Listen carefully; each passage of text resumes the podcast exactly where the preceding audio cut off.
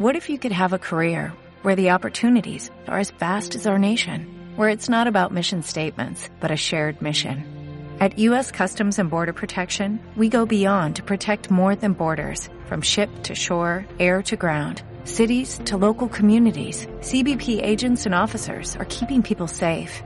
Join U S Customs and Border Protection and go beyond for something far greater than yourself.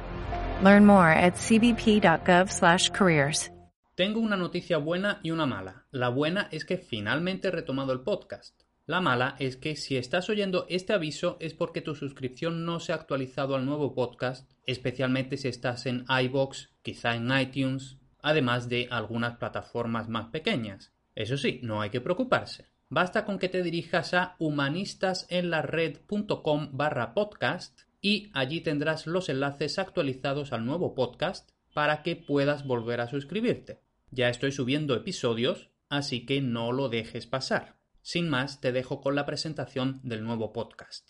Muy buenos días a todo el mundo y bienvenidos a este podcast de filología y lingüística en general y de gramática histórica en particular. Soy Paco Álvarez, o Javier Álvarez, aunque prefiero Paco, y posiblemente estés aquí porque me conoces de del castellano punto com, academia latin punto com, mi canal de YouTube, pacus punto es barra YouTube, mi boletín diario, humanistas en la red punto com barra boletín, o lo que sea. Ahora, lo importante, ¿qué vas a encontrar en este podcast? Básicamente, voy a ir subiendo los audios de mis vídeos. Claro, solo los que puedan ser disfrutados de igual forma de manera audiovisual en YouTube que simplemente en audio en este podcast. ¿Y por qué iba a ponerme a subir algo que ya está publicado en YouTube? Simplemente porque hay gente que pasa de YouTube pero que en cambio sí consume podcast o que por la razón que sea prefiere consumir estos contenidos de esta forma.